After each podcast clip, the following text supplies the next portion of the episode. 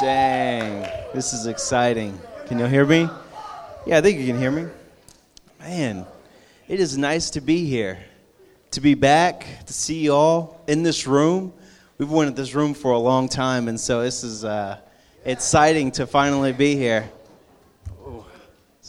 Enjoy it for a second. Well, sweet. Did y'all have a good MLK day? Yeah.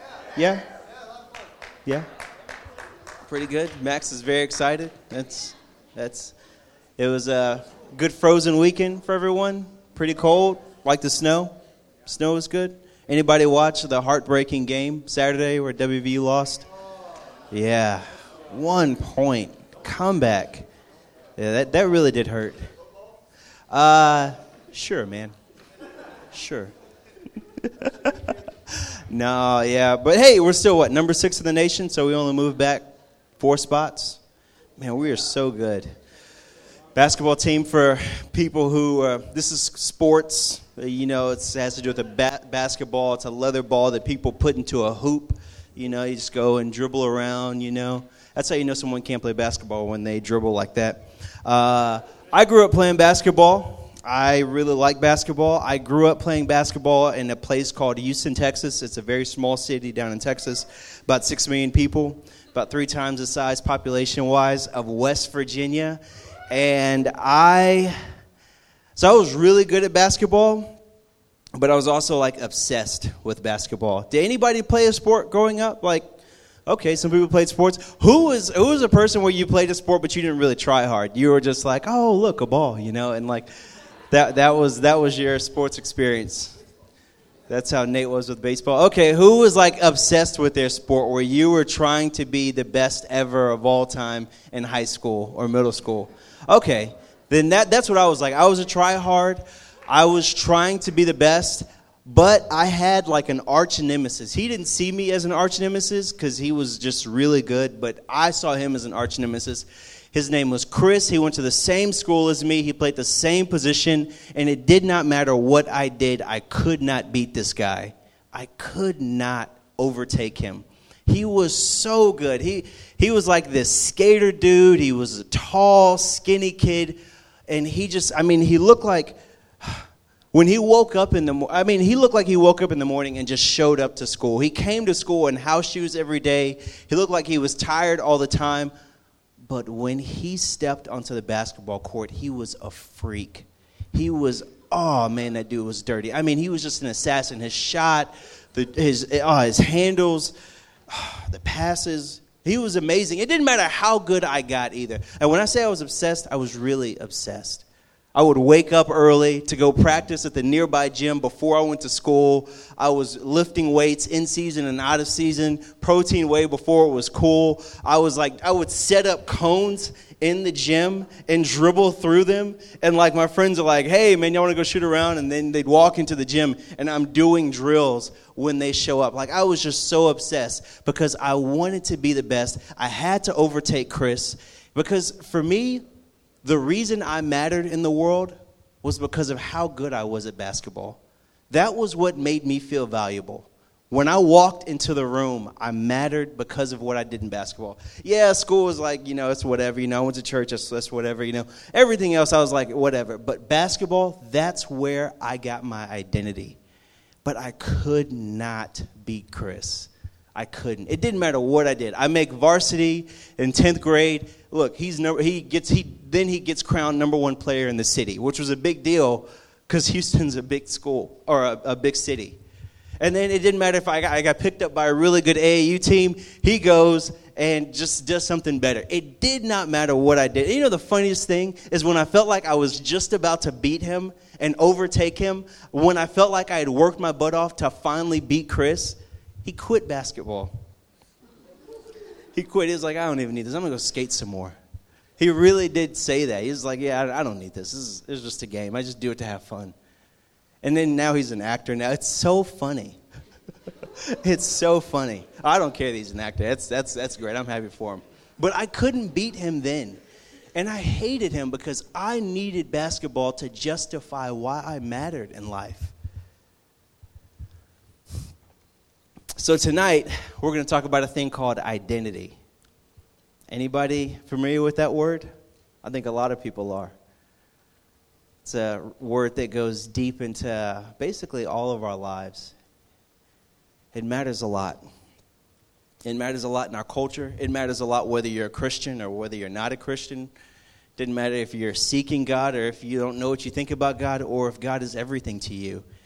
Identity is huge. It's huge.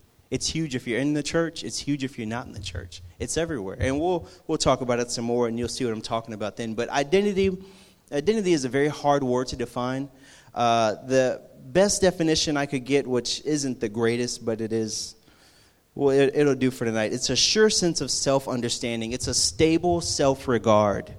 It's what you feel is the most important thing about you.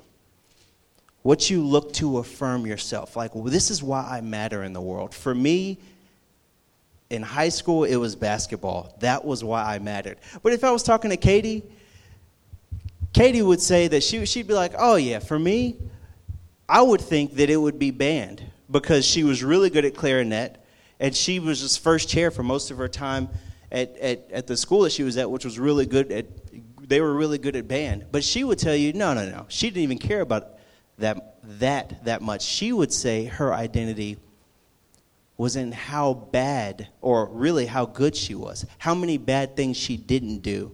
It was religion. It was if she felt like she was a pretty good person, that's why she felt like she mattered. What is that thing in your life where you're like, this is why I matter in the world? I think before I really go any further into this, I think the best thing we should do is to say what the best example of identity is, what the best picture of identity is. And that's Jesus. Jesus in the Bible is the, is the perfect example of identity. Everyone identity matters to everyone. It even mattered to him. Why does it matter to everyone? Because we all need affirmation, we all need recognition, and we all need love. And these are the, th- these are the things that, that kind of make up our identity.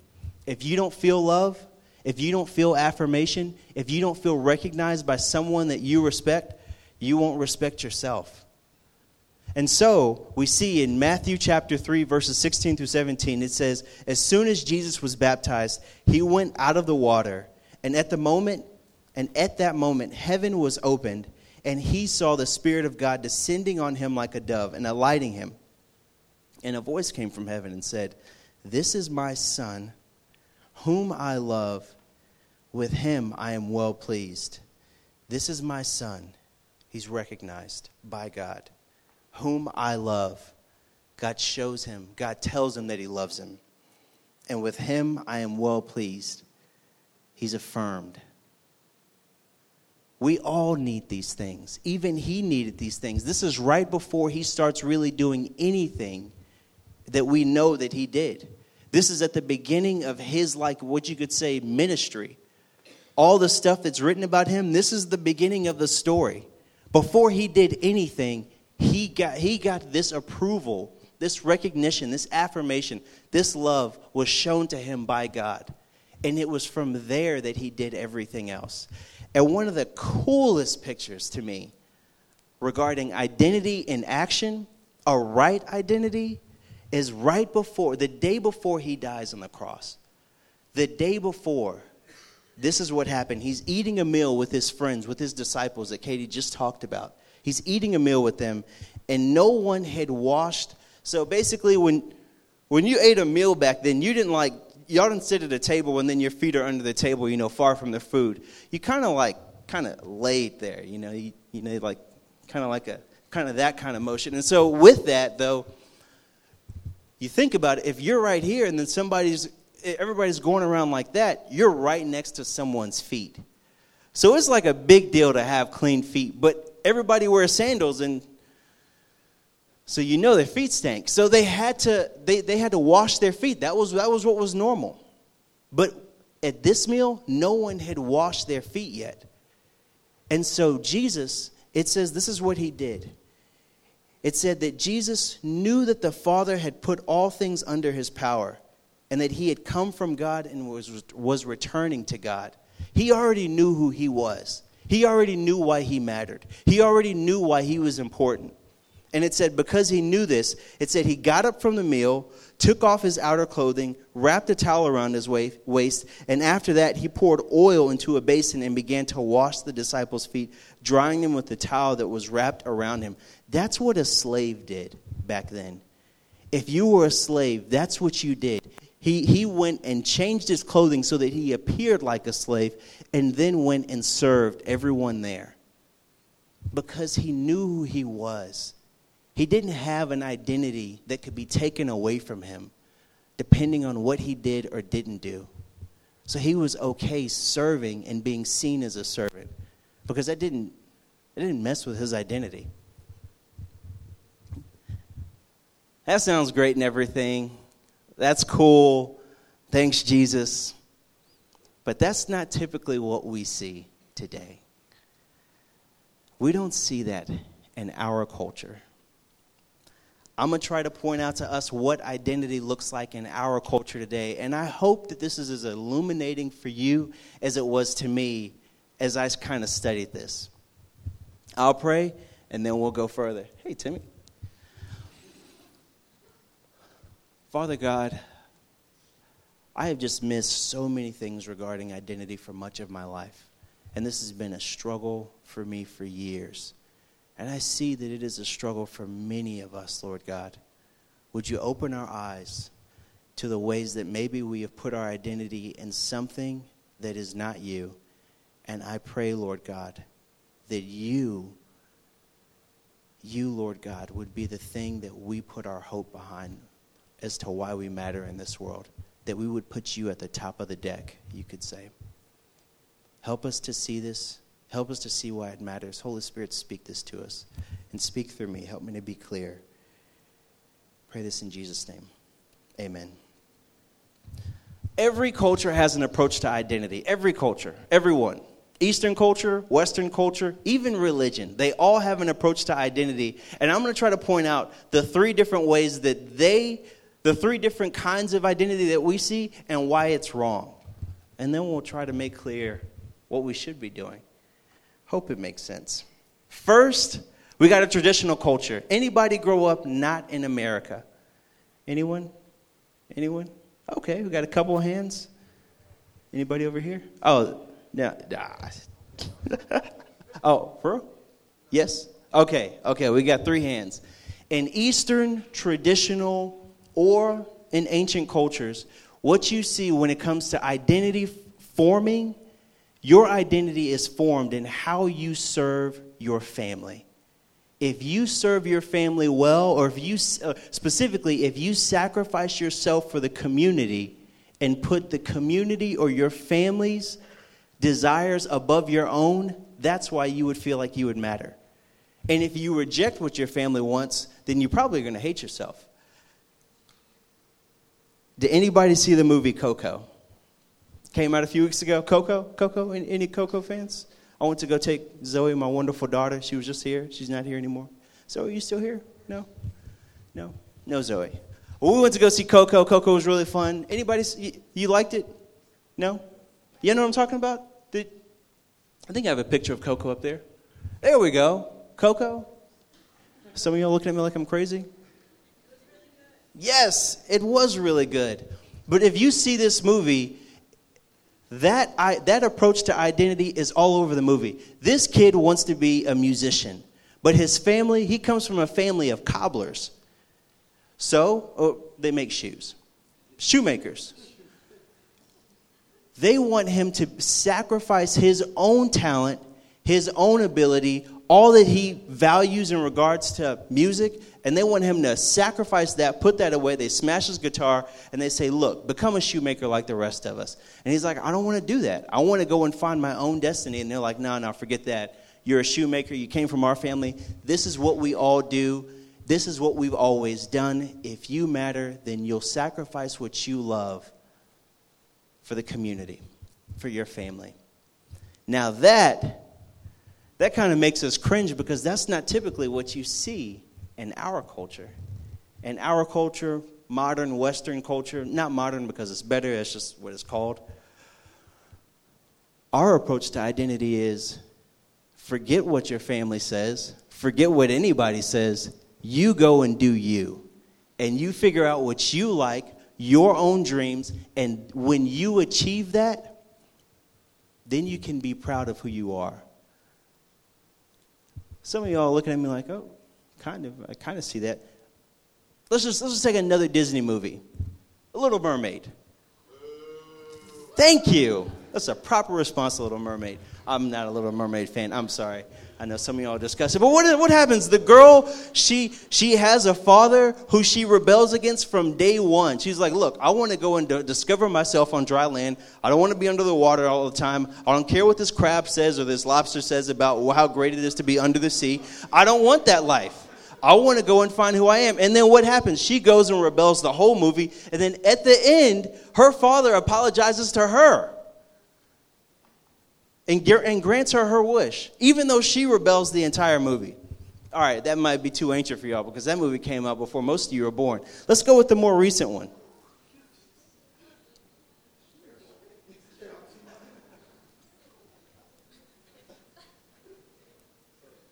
With Frozen. Now, before I say, before I just smash Frozen to pieces, I will conf- hey, look, I'm, I'm, I'm a father. I have a beautiful young daughter, and, and I get it. I get it. You know, like I get, hey, I'm, I'm more passionate about Frozen than any of y'all. Y'all don't know how much I listen to that. I listen to it way too much. Let it go. I know the words, sadly. It's on a loop in my house.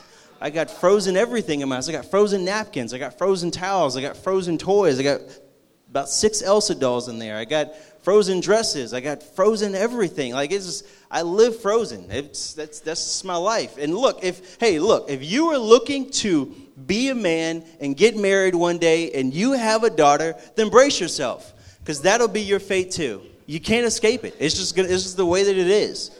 It's just the way that it is. But when it comes to Frozen, I mean, you see you see it in the song. I think I have the lyrics up. I may have them. I may not. What does Elsa say? Here we go. And, and I know there's a few of you who are like, hold on, that's not the exact order of the song. I took a few lines out. I don't want to sing the whole song. I didn't. But what does she say? She says, let it go. Don't be the good girl they always want you, uh, that you always have to be. Let it go. Don't hold it back anymore. I don't care what they're going to say. Let the storm rage on. The cold never bothered me anyway. What? Dang. All right. Mm. That makes me want to sing it now. Joke. But uh, what, what is that? That's expressive individualism. You have to look into your heart and see what's most important to you, and then you have to go and seek that. And when you discover that, it doesn't matter what anybody says, doesn't matter what the critics say, doesn't matter what your family says, doesn't matter what your friends say, you have to go and figure out who you are and discover yourself. And then when you do that, then you feel like you matter. Now, that's not like my favorite example, and, and don't worry, I'm not going to ruin any more of movies that y'all like. My favorite example is Chariots of Fire. Anybody see Chariots of Fire? Oh, okay, there's, there's a few hands. I'm surprised. All right. That movie came out, I think that movie came out before I was even born. It's an old movie about two runners. One runner, and it's a true story about two Olympic runners. One runner ran because he genuinely enjoyed it and he felt like it just he just worshiped God when he did it. And if he won, he won. But he just happened to be amazing. And so he didn't lose. And he was so serious about it that he ended up well, I'm I'm not going to say anything else. I want to ruin the movie.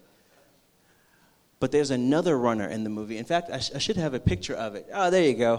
The, the, the one who's crossing the line, he just always looks funny when he runs in the movie. I don't know why. He runs like he runs like it hurts. But the guy in the left, this guy, he was like me the way I played basketball, where that's why he felt like he mattered because of how good he was. In fact, he has a line in it that just, it's perfect. He said, When I run, this, this is what my life is about. This was my purpose. And he said, I have 10 seconds to justify my existence when I run. 10 seconds to justify the reason for my existence. If I lose, why was I even born? He says this. It doesn't work out the best for him because he does end up winning, but he ends up pushing everyone that he loves out of his life. He ends up making the most important thing to him him being successful. Now, there's a lot of things that I could say about why these, why these two different approaches to identity don't work. But the main two things I want to say, and I'm only going to say two regarding it, I could say a lot. But the main two things is one, first, when you approach identity this way, it's crushing. It is unbelievably crushing and suffocating for your life. That's one reason why it doesn't work because with both, you have to achieve your identity. One, you do it through how you serve your family or the community. The other one is how you live up to your own expectations. You know the problem with discovering what you really want to be and, and you letting it go and finding out what you really want? Once you figure that out, you have to live up to it. You have to perform. It's like, how many of y'all are like terrified when it comes to the next step in your life because you're here at WVU. It's not free to go here, but you have to get a major. Some of your friends know exactly what they want to do. They love their major. They love they, the, the job prospects for their major are amazing.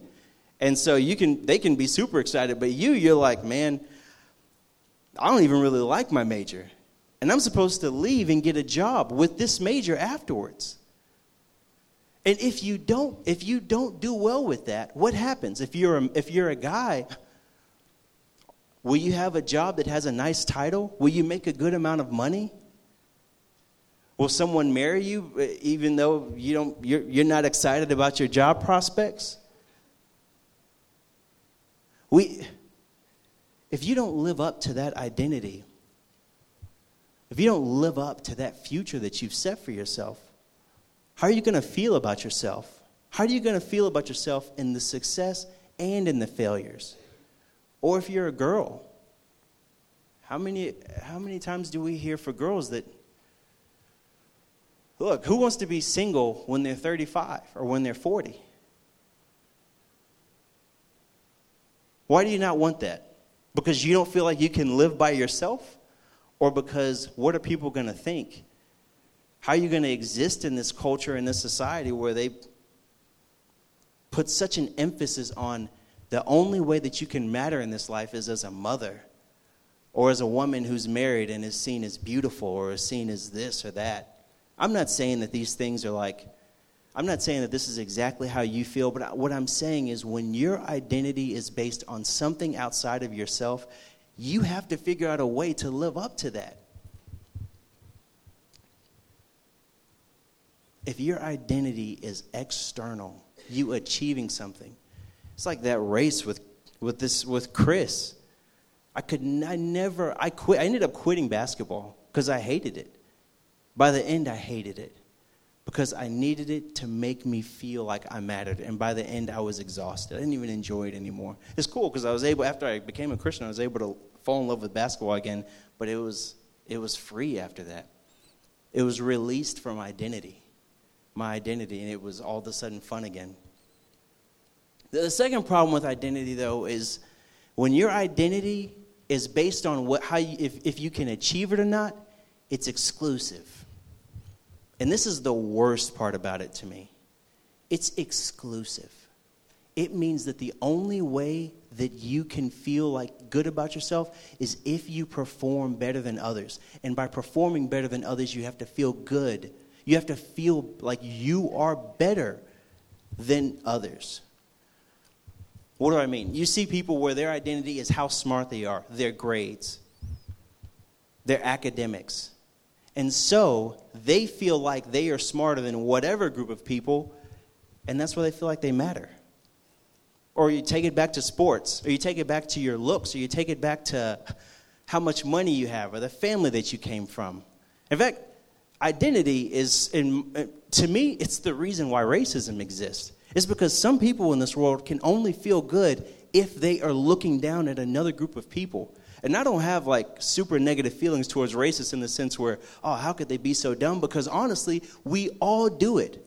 If your identity isn't going to be in who God says you are, as Jesus showed us, then your identity has to be in who you say you are and who you say others aren't. You have to pick a group of people that you feel exclusive over. That's the reason that religion, the third thing, cannot be a legitimate identity either. And I hinted at it earlier when I mentioned Katie. And I said that it was because of how good she felt because she wasn't doing bad things that that's why she mattered. Oh, I'm not one of those people who goes to High Street. Nah, nah. I'm not one of those people who goes and gets drunk. Nah, I'm not one of those people who's sleeping with their girlfriend all the time. Nah, I don't do that kind of stuff. I'm a Christian, bro. You have to look at some group of people and say, I'm not one of those people. This is why I matter. Man, this is like, this really spoke to me. I don't know if this is speaking to y'all, but man, it really spoke to me. I, I got like a bunch of stories to finish off, and so I hope y'all are in the mood for some stories. I, I like stories. I just, I just have a bunch of stories of people who got it right when it came to identity. One of those people was Moses. I should have the scripture up there. It's Numbers 11. Moses in the Bible, he was a head of a nation. He was leading a nation through the desert. And he was super stressed out because he's like, Lord, I can't lead all these people. And he literally comes to God and says, God, I need help. I need you to I need you to get me some help. And then God's like, "All right, I'm going to take my spirit that I've put in you to lead well, and I'm going to put it in your elders so that they can help you lead." And Moses is like, "Sweet. Oh, there we go. Let me make sure. There we go." And and so that happens and then it says, So Moses went out and told the people that the Lord said that he brought together 70 of the, 70 of the elders and had them stand out around the tent. And then the Lord came down in a cloud and spoke with him. And he took some of the power of the Spirit that was on him and he put it on the 70 elders. When the Spirit rested on them, they prophesied, but did not do so again. However, two men whose names were Eldad and Medad, those are funny names, they remained in the camp and they were listed among the elders, but they did not go out of the tent. Yet the Spirit also rested on them, and they prophesied in the camp. And catch this this is so cool. This is so cool. It says, A young man ran up and told Moses, Hey, Eldad and Medad are prophesying in the camp, and Joshua, son of Nun, Moses' number two, his, his number two guy, he said, who had been with who had been Moses' aide since youth, spoke up and said, Whoa, Moses, Moses, stop them.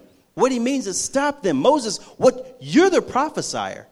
That's your job. You, that's why that's why you matter. You're hey, no one else should be prophesying. That's your thing. And then Moses says, Moses replied, Are you jealous for my sake? I wish that all the Lord's people would, were prophets and that the Lord would put his spirit on, on all of them. That is like the perfect spirit the perfect attitude when it comes to your identity. This was the thing that Moses did better than everyone else. And Moses was like, Man, it's my hope that everyone would be as good as me at this.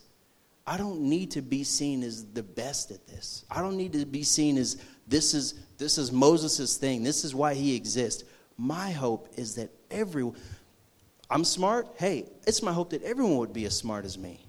I, I have a lot of money. It's my hope that everyone would have as much money as me. Some people think I'm a big deal. It's my hope that everyone would be as big of a deal as me.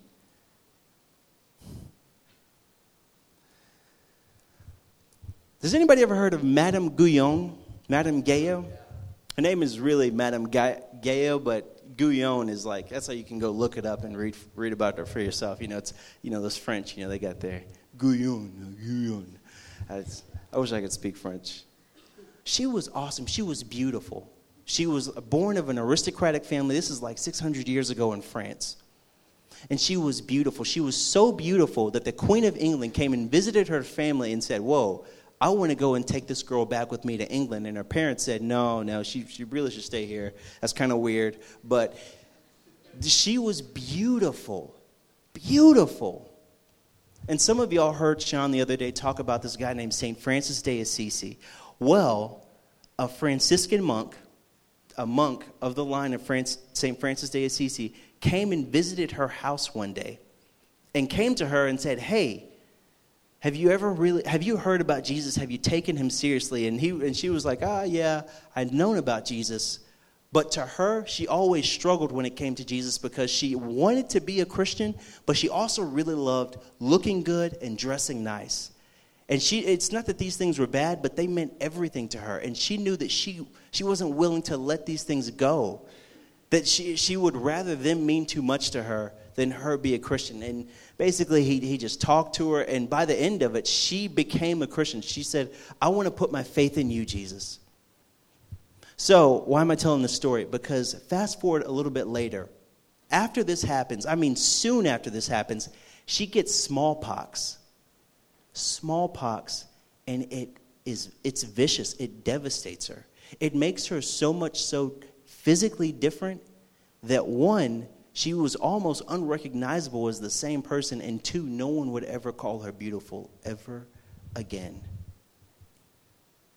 And she thanked God for it. She thanked God for taking away her beauty. She, she saw it as not a curse, but as a great thing. Because when she gave her life to Jesus, her identity switched from it being about how beautiful she was to all of a sudden her being found important to God. In John chapter 6, I may have the verse up. In John chapter 6, Jesus is talking to a large group of people, and these group of people are asking this question about Jesus, what are the works that God wants me to do? What does God want from me? And Jesus says, the work of God is to believe on the Son, Jesus Christ. That is the work of God. What does that have to do with identity? Jesus is saying that if your identity is in you being a child of God, that that's it. That's what it means to believe on him. It's me putting my faith in him and all of a sudden me saying, okay, it's not how good I am. It's not how well I perform. It's not how well I measure up to my own standards or to the other rules that I know. It's me saying, Jesus, your standard and your view of me is now the most important thing to me. Now, for me, I've struggled with that because I've been like, oh, okay, that sounds cool. Yeah, uh huh, great. Believe on Jesus, cool. Um, so now, hold on. That seems kind of abstract. How does that matter for me today? Like, how do I make that something where I can go and do something with it? I told you I had a lot of stories, so I got, I got another one. And this is my favorite story. And this is the story that makes this whole idea of identity and Jesus' role in my identity, it's the thing that completes it all. I got this story from Tim Keller, and Tim Keller's been one of my greatest teachers for identity. He just has. He's just he's blessed me so much. He talked about a time where he had a girl in his youth group at the church that he was at, and this girl was super depressed. She was 15 years old, and she and, and people asked her, Hey, could you go and talk to so and so? And he's like, Yeah, I can go talk to her. And so he talks to her and he's like, Hey, don't you know that you're a child of God? Don't you know that you're going to heaven? Don't you know that you matter to Jesus? And she's like, Yeah, I know all this stuff. And he's like, Then why are you so depressed? And she said, Well, what good does all that stuff mean if no boy will even talk to me? What does it mean? What does it mean that I'm a Christian when no boy will date me? Do you see what happened there? She was a Christian, and she knew that. And it's like she has a deck of cards. And in this deck of cards, in there is, yeah, her salvation and other things about her that she does really well. But at the top of the deck, the thing that made her feel valuable, that was whether she was dating someone or not. Who she was with made her feel like she was important. Jesus was in the deck, but he wasn't at the top of the deck. Has anyone ever seen the movie, uh, was it Good Will Hunting? That's a great movie. Oh, great movie. Don't worry, I'm not to I'm not to talk bad about it. How could you talk bad about it? It's a perfect movie. But in Good Will Hunting, we have this amazing scene. It's a, it's a scene in a bar. Ben Affleck, Will, the person who the movie's about, he's talking. Basically, Ben Affleck, his friend, walks up. There we go. There we go. My boy is wicked smart. There we go. I'm not trying to to do a uh, Boston accent. Forgive me. Sorry. But the guy right there with the poofy hair, that's Ben Affleck. Sorry for the lighting. But he was just talking to this girl on the left. And he's trying to, and they're in a Harvard bar, and he's trying to act like he's real smart. And then this Michael Bolton wannabe walks up and is like, Hey, is there a problem here? And then the girl's like, No, there's no problem. Get out. He's like, Oh, because I heard my friend over here talking about something from a class, and I didn't know if he was talking about this or this. And he's just trying to make Ben Affleck look stupid because everyone in the room knows that Ben Affleck is not a Harvard student. But Will, who just happens to be a genius, walks up and totally embarrasses the Thor wannabe. And then, right after he embarrasses him, he says this hilarious line, which I was going to play it, but then there's some choice language in it. So, you know, I couldn't play it for, for, for this setting. But he says this amazing, this, he, just, he just embarrasses the dude, and then he drops this card, and he's just like, look, you just dropped 150K on the education that you could have got at a public library. Well, the Thor wannabe drops his card, and he's like, yeah, well, at least I'm going to have a degree, and you're going to be serving my kids, you know, fries at a drive through as we're on our way to a ski trip. That's him dropping his card. Oh, this is why I matter. And then Will is like, well, yeah, that may be true, but at least I won't be unoriginal, bum. And, you know, later on, Will walks up to the guy and he's like, hey, guess what? And the guy's like, what? And he's like, that's really how he talks. I'm not, that's how he talks. But then he shows the guy the number of the girl and says, hey, I got her number. How do you like them apples? Bam. He drops his last card. This is why I matter. I got her number. How many cards do we drop saying, This is why I matter in this world? But we don't hold up Jesus and his card as being the most important thing about us. Man,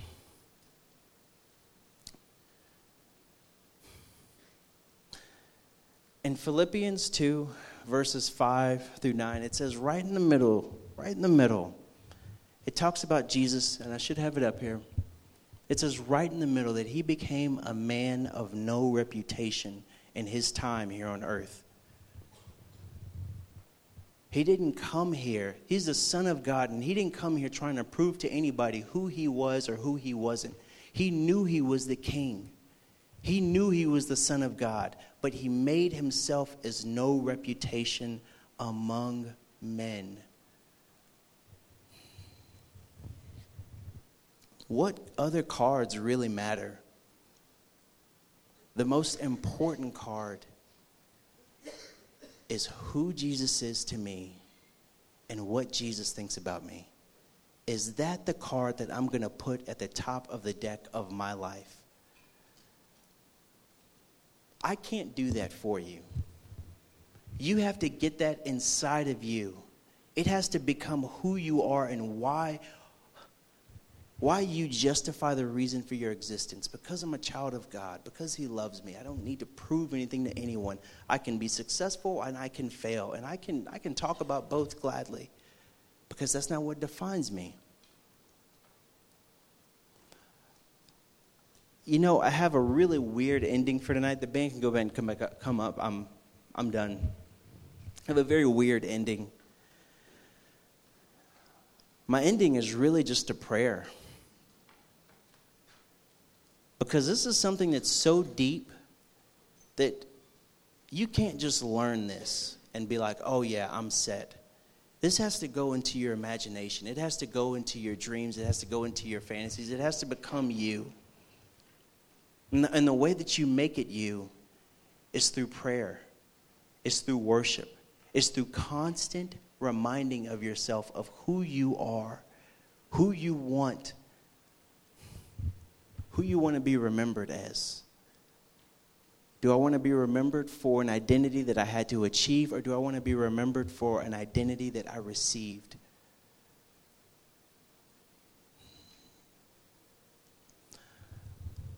Father God, my prayer for everyone tonight, Lord God, is that you would begin to take every person in this room on a journey.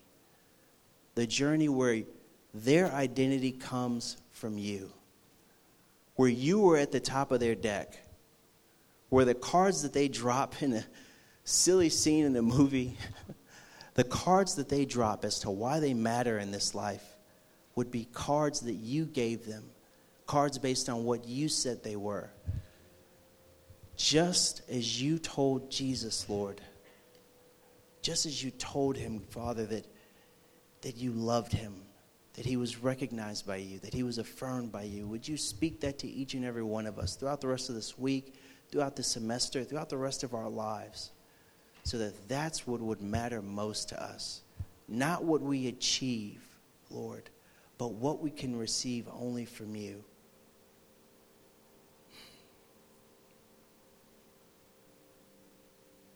Help us, Lord God. Give us your identity for us not ones that we're trying to earn, Lord. Take away all superiority in our hearts. Take away all arrogance. Take away every desire that we have to be greater than others. And help us, Lord, so that the spirit that you gave to Madame Guyon, who was able to rejoice when she lost the thing that people knew her most for, would you let that spirit rest in us, Lord? Give us your spirit. Give us this power to live above the failures and the successes of this life and to be rooted in you. Only you can do this, Lord God. Help us to see this as valuable enough to seek this, to search for it, to not settle until your identity is what matters most to us. Pray this all in Jesus' name. Amen.